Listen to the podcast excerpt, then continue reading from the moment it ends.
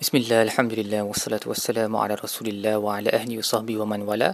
InsyaAllah pada episod kali ini kita akan membincangkan tadabbur bagi muka surat lapan puluh tiga, Surah An-Nisa ayat dua puluh tujuh sehingga ayat tiga puluh tiga. Baik, bagi ayat yang pertama muka surat ini, Wallahu yuridu an yatuba alaikum, Allah mahu untuk berpaling ke arah kamu dan menerima taubat kamu. Wa yuridu allazina yattabi'una ash-shahawati an tamilu mailan 'azima. Manakala mereka yang suka mengikut syahwat mereka, mereka mahu supaya kamu terpesong dengan pesongan yang jauh daripada jalan yang benar. Jadi Imam as-Sa'di berkata, apabila kamu tahu yang Allah segala yang dia perintahkan adalah untuk kebaikan kamu uh, dan kemenangan kamu dan kesejahteraan kamu di dunia dan akhirat, manakala mereka ini pula menyuruh kamu kepada perkara-perkara yang membawa kepada kerugian uh, dan kecelakaan yang besar, maka kamu sepatutnya pilih bagi diri kamu sendiri um, apa yang Allah telah perintahlah dan pilih jalan yang benar. Dan kalau kita tengok ayat ni kan, dia, dia kan uh, masih lagi dalam konteks Uh, mem- Allah membenarkan seorang lelaki berkahwin dengan hamba kalau dia tak mampu untuk berkahwin dengan wanita yang bebas. Um, ya, kalau kita tengok uh, kebenaran yang Allah berikan itu dalam hal ini dan juga dengan hal-hal yang lain berkaitan dengan perkahwinan. So contohnya um, syarak membenarkan seorang lelaki berkahwin dengan empat orang isteri. Kalau kita lihat semua hukum hakam ni dari kacamata mereka yang kononnya enlightened di sebelah barat, mereka akan kata bahawa agama Islam adalah agama yang apa tak menghormati hak wanita aa, dan melebihkan lelaki, aa, bahkan aa, membenarkan lelaki untuk memenuhi nafsunya seperti binatang.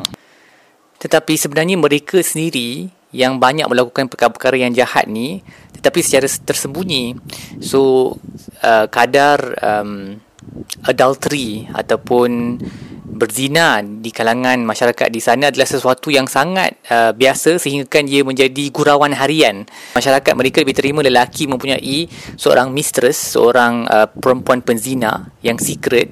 Kadang-kadang tak secret pun, kadang-kadang sampai isteri tahu. Mereka lebih sanggup itu daripada membenarkan um, lelaki mereka berkahwin lebih daripada satu. Dan kalau kita tengok ayat ni, ayat selepasnya, yuridullahu an yukhaffifa ankum wa khuliqal insanu dha'ifa. Allah mahu untuk meringankan bagi kamu kerana insan itu telah diciptakan lemah. Allah tahu benda ni, Allah tahu hakikat ni sebab dia adalah pencipta, pencipta kita semua.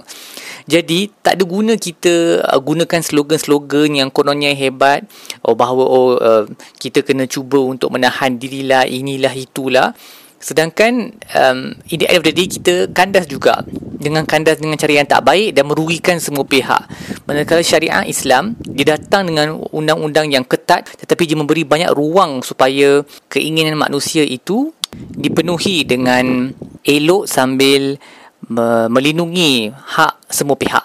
Okey, jadi kita tak perlulah terikut-ikut sangat dengan ideologi-ideologi yang dibawa oleh the enlightened west kononnya, tetapi kita tidak mengikut apa yang diturunkan oleh Allah di dalam Al-Quran. Dia, the whole system is complete kan, daripada cara berikhtilat yang baik, okey, lelaki dengan perempuan kena bergaul dengan cara yang limited, okey, dan tetapi pada masa yang sama lelaki dan perempuan diberi ruang yang sangat luas untuk berkahwin dengan mudah, okey. Dia satu sistem yang di, yang didesign, yang telah di, dibuat oleh pencipta manusia, sebab tu dia perfect. Kalau kita buang semua ni atas alasan kita rasa dia tak menghormati hak pihak yang ini ataupun melebihkan hak pihak yang itu, dia akan membawa kucak-kacir dalam masyarakat seperti yang kita boleh lihat di seluruh tempat di dunia yang um, tidak menggunakan hukum hakam Allah.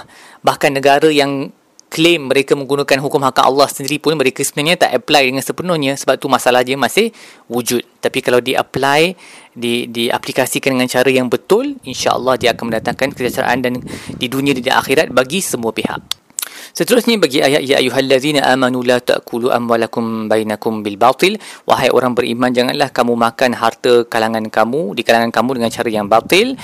Um, sehinggalah ke ayat um, yang bawah sekali, wala tatamannaw ma faddalallahu bihi ba'dakum ala ba'd, janganlah kamu uh, berhajat-hajat, okey, uh, berangan-angan untuk apa yang Allah telah lebihkan sebahagian kamu daripada sebahagian yang lain.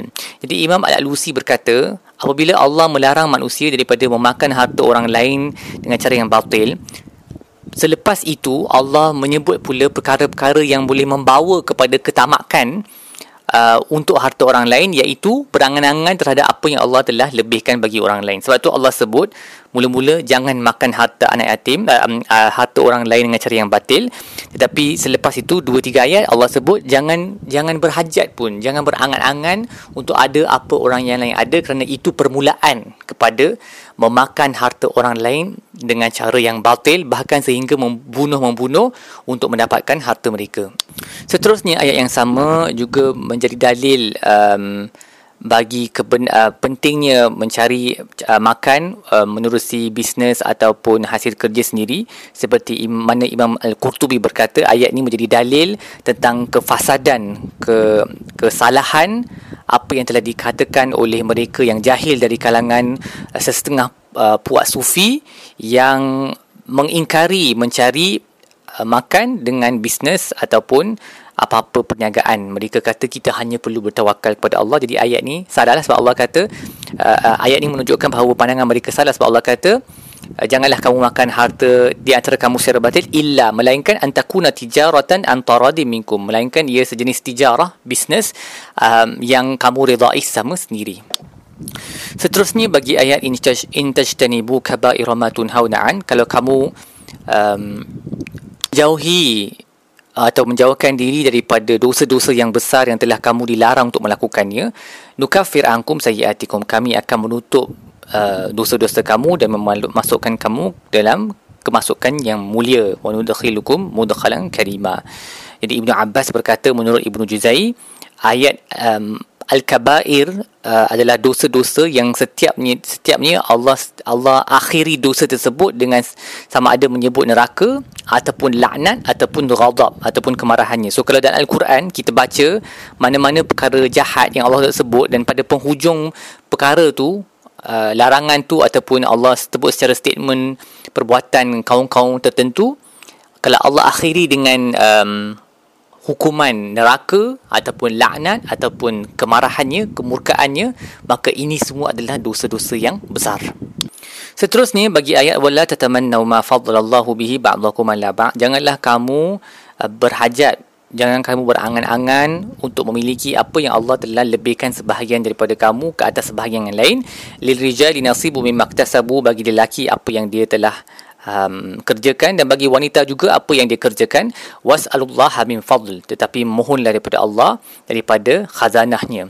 Jadi Imam Ibnu Juzay berkata, um, sababun nuzul ayat ni, tujuan ayat ni turunkan adalah Uh, para wanita dari kalangan sahab, para sahabat Nabi uh, telah berkata, um, if only, kalaulah kami boleh dapat jumlah yang sama dengan lelaki dalam harta warisan, kalaulah kami boleh bersama dengan mereka dalam peperangan. Maka ayat ni turun untuk menghalang mereka daripada berkata perkara-perkara itu, um, kerana apabila kita berangan-angan apa yang Allah telah khaskan bagi satu kumpulan yang lain, ia um, seolah-olah kita menorak menolak hukum syariah tu. Maka dalam ayat ni terkandung uh, prinsip supaya kita tidak berangan untuk apa-apa yang bercanggah dengan syariah. Okay? So dia terpakai jugalah kepada lelaki. Contohnya perempuan, dia tak ada apa setengah benda yang lelaki ada. Lelaki pula mungkin dia kata, oh, if only I can get pregnant, if only I can dapat makam seperti seorang ibu yang tinggi. Okay? Sebab ibu kan dapat makam tiga kali ganda lagi tinggi daripada bapa kan. Jadi tak perlu tak perlu berangan-angan untuk benda tu, sebab memang tak boleh, Allah tak benarkan, dan memang tak akan berlaku pun. Masing-masing kena puas hati dengan apa yang Allah telah bagikan kepada kita, bersesuaian dengan ciptaan kita.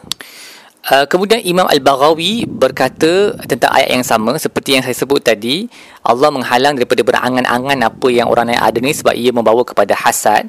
Dan hasad hasad ni maksudnya adalah uh, dia mahukan supaya nikmat yang ada dekat orang tersebut luput. Tak kira sama ada dia sendiri mahu nikmat tersebut ataupun dia tak nak, dan ini adalah haram. Manakala ghibtah, ghibtah adalah di mana seorang itu mahukan bagi dirinya apa yang orang lain ada tanpa mahu untuk nikmat tersebut luput, dan ini adalah dibenarkan. Uh, dan uh, Imam Al-Baghawi memetik kata-kata Al-Kalbi di mana dia berkata uh, seorang wanita um, ataupun hamba ataupun lelaki dia tak patut berhajat kepada harta orang lain, uh, melainkan lebih baik baginya untuk berkata Allahumma rzuqni mislahu, ya Allah berilah aku rezeki seperti mana apa yang telah dikurniakan kepadanya. Itu lebih baik daripada berangan-angan mahu ini dan mahu itu, apa yang ada dekat orang lain. Dan dia mengubah fokus tu kan, daripada fokus kepada makhluk, daripada objek yang dipunyai oleh orang tersebut dan orang itu sendiri, kita shift the focus kepada pemberi nikmat tu, kepada Allah. Jadi bila fokus kita berubah kepada Allah, maka um, secara psikologinya kita akan lebih um, apa lebih redha dengan apa-apa yang Allah telah kurniakan. Dan kalau kita dapat, kita bersyukur. Kalau kita dapat pun, kita bersyukur juga, sebab kita tahu bahawa Allah tak bagi atas hikmahnya tentang keadaan diri kita yang mungkin kalau kita dapat kita akan jadi lebih kufur. Jadi bila kita luputkan angan-angan ni, instead kita berdoa kepada Allah, doa tu akan membetulkan cara kita berfikir tentang situasi tersebut. Baik, setakat itu sajalah tadabbur kita bagi hari ini. InsyaAllah kita akan sambung dalam episod-episod yang lain. Wassallallahu ala sayyidina Muhammad wa ala alihi wa sahbihi wasallam. Walhamdulillahi rabbil alamin.